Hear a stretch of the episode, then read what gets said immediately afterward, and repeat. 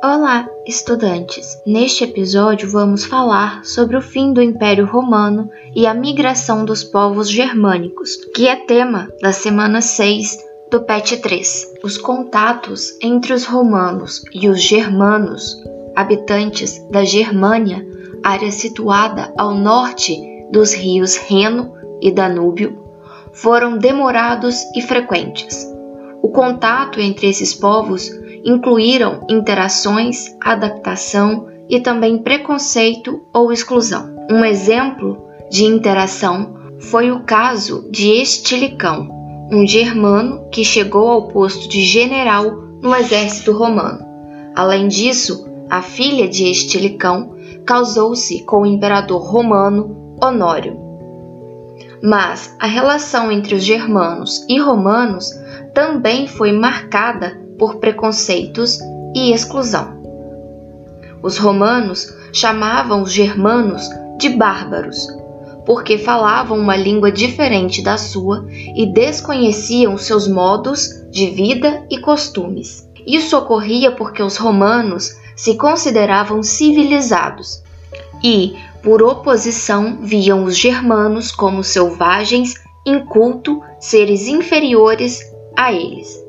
De acordo com Cláudio Umpierre Carlan, em seu livro As Invasões Germânicas e o Império Romano, Conflitos e Identidades no Baixo Império, o termo bárbaros era o nome utilizado pelos gregos e que significava apenas estrangeiro, e foi usado pelos romanos para designar os povos que não partilhavam dos seus costumes, cultura e organização política. Os próprios gregos chamavam os romanos de bárbaros, pois também eram considerados estrangeiros. Em um primeiro momento, essas migrações foram pacíficas. Esses povos de origem germânica, em sua maioria, foram aceitos nos limites do império. Os romanos necessitavam de um contingente de soldados próximo às suas fronteiras. Durante o século IV, o império se encontrava dividido em duas metades,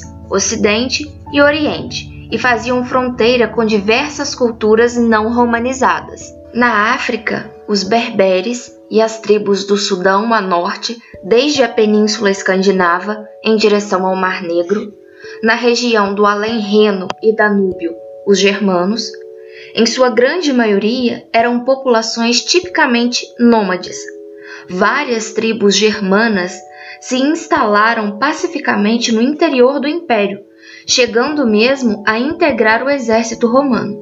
Isso foi muito comum após a crise do terceiro século.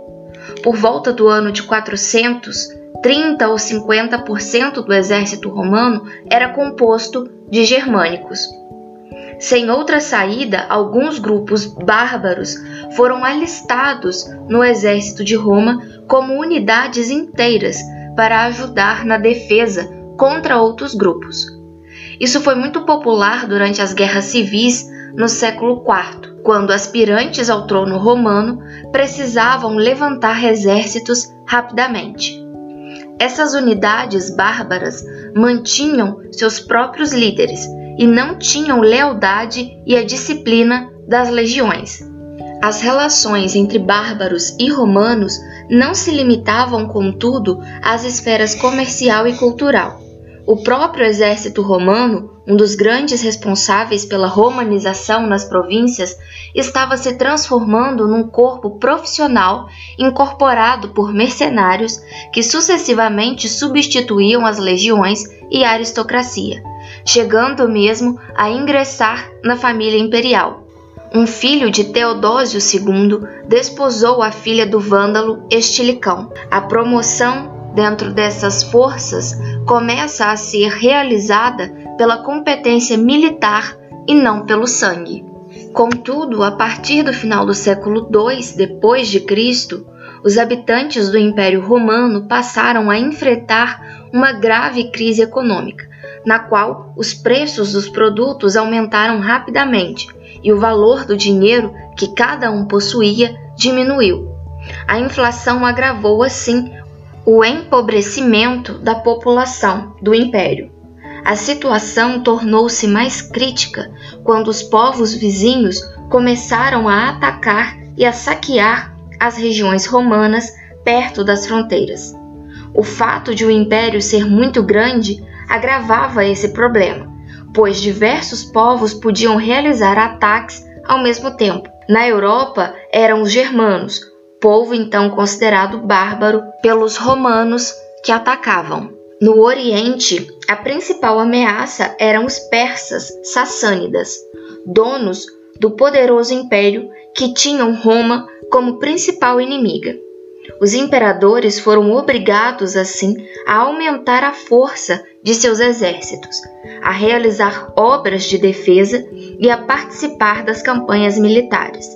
Além dos gastos provocados por essas guerras, nem sempre os romanos eram bem-sucedidos, e o resultado era a destruição de seus exércitos e de várias cidades. Os povos germanos desconheciam o Estado e a cidade. Sua vida social estava centrada na comunidade, na tribo, no clã, enfim, na família, em que o indivíduo encontrava sua razão de ser. A base de toda a estrutura social estava na comunidade de linhagem que assegurava a proteção ao grupo de pessoas sob sua autoridade. Numa posição superior estava a centena, fundamentada no distrito ou GAU, organismos com funções judiciais e de recrutamento militar. Dentro da família, o pai exercia a autoridade absoluta sobre a esposa e filhos. A infidelidade feminina era castigada com a morte e o repúdio, já que a mulher era a guardiã da pureza.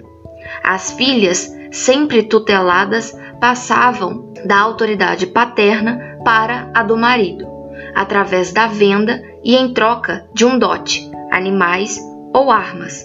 Os filhos encontravam-se até os 10 ou 15 anos sob a autoridade do pai e ocupados com tarefas domésticas e o cultivo da terra, quando então eram armados como guerreiros pelo seu pai, para integrarem a corte do chefe. Mesmo assim, o jovem continuava judicialmente na sua família, que era responsável por suas faltas, dívidas e vingança. A mulher participava intensivamente na vida do marido. Quando do casamento, a esposa tornava-se encarregada da transmissão ao filho de seu dote em armas e animais, e dava uma arma ao esposo para mostrar que estava pronta a dividir o perigo da ocupação de guerreiro. Os germanos eram divididos em vários grupos: alamanos, borgúndios, francos, godos, jutos, ostrogodos, saxões, suevos, vândalos, visigodos, entre outros. Eles possuíam culturas diferentes entre si, mas tinham em comum o fato de serem povos guerreiros e agricultores. Os germanos dedicavam a maior parte do seu tempo à guerra e à agricultura. O germano devia se preparar para a guerra desde pequeno, e nisto era ajudado pelo pai. Ao tornar-se um guerreiro, recebia honra e reconhecimento da comunidade. O jovem passava então a integrar um comitatus, isso é, o grupo de guerreiros unidos a um chefe militar, a quem deviam servir e honrar. O chefe devia ser servido e honrado, pois era o elemento chave da comunidade guerreira germânica. Ao chefe cabia o mérito da vitória. Além da fidelidade ao chefe, os germanos valorizavam também a coragem nos campos de batalha.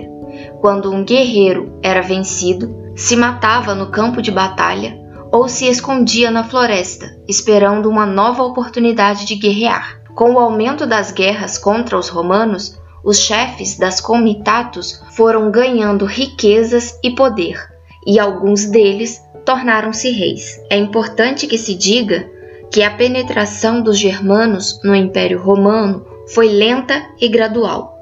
Desde os primeiros tempos do Império Romano, os contatos entre os germanos e romanos foram frequentes e muitas vezes pacíficos. Entre o século I e IV, os germanos foram integrando o Império Romano de diversas formas. Na função de soldados, chegando a ocupar os mais elevados postos do exército romano, a partir do século III, os romanos aceitaram em suas fileiras regimentos inteiros formados por germanos.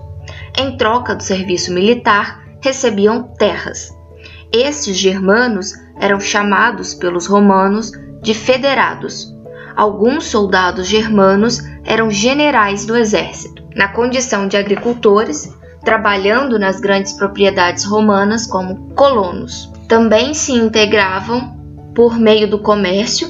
Os germanos forneciam trigo, madeira e peles para os romanos e compravam deles ferramentas e armas. E por meio de casamentos entre pessoas de seus povos. Durante os séculos de contato ocorreram inúmeras trocas culturais entre germanos e romanos. Essas trocas eram facilitadas pelos casamentos entre eles e pela participação dos germanos no exército romano. Os germanos assimilaram costumes, valores e técnicas de construção civil dos romanos, e muitos deles se converteram ao cristianismo antes e depois de esta ser a religião oficial do império. Os germanos, por sua vez, influenciaram a cultura material e a língua oficial do império, o latim. Introduziram no latim termos e expressões de suas línguas maternas e técnicas apuradas de trabalho com metal. Suas joias, elmos, espadas, capacetes, coroas e braceletes eram muito admirados no mundo romano.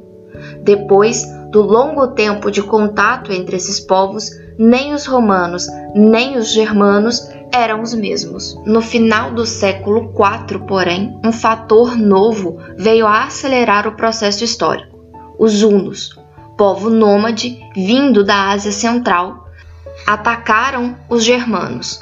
Ao serem pressionados pelos hunos e interessados nas terras e tesouros dos romanos, os germanos intensificaram seus ataques a Roma. Em 778 d.C., por exemplo, o imperador romano Valente foi derrotado pelos visigodos.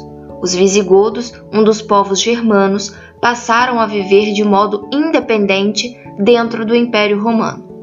Em cerca de 405, vários outros grupos germanos, liderados pelos vândalos, suevos e alanos, cruzaram o rio Reno. Em 410, os germanos saquearam Roma e partiram, levando ouro, pedras preciosas, tapetes e etc.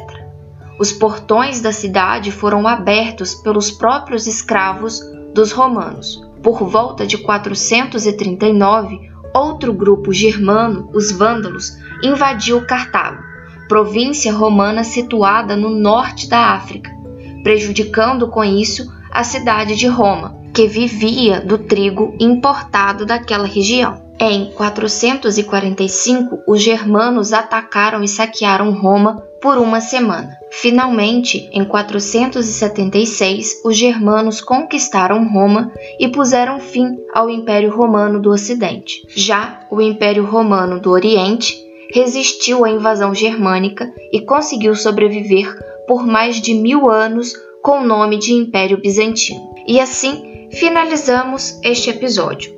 Desejo bons estudos. Até a próxima!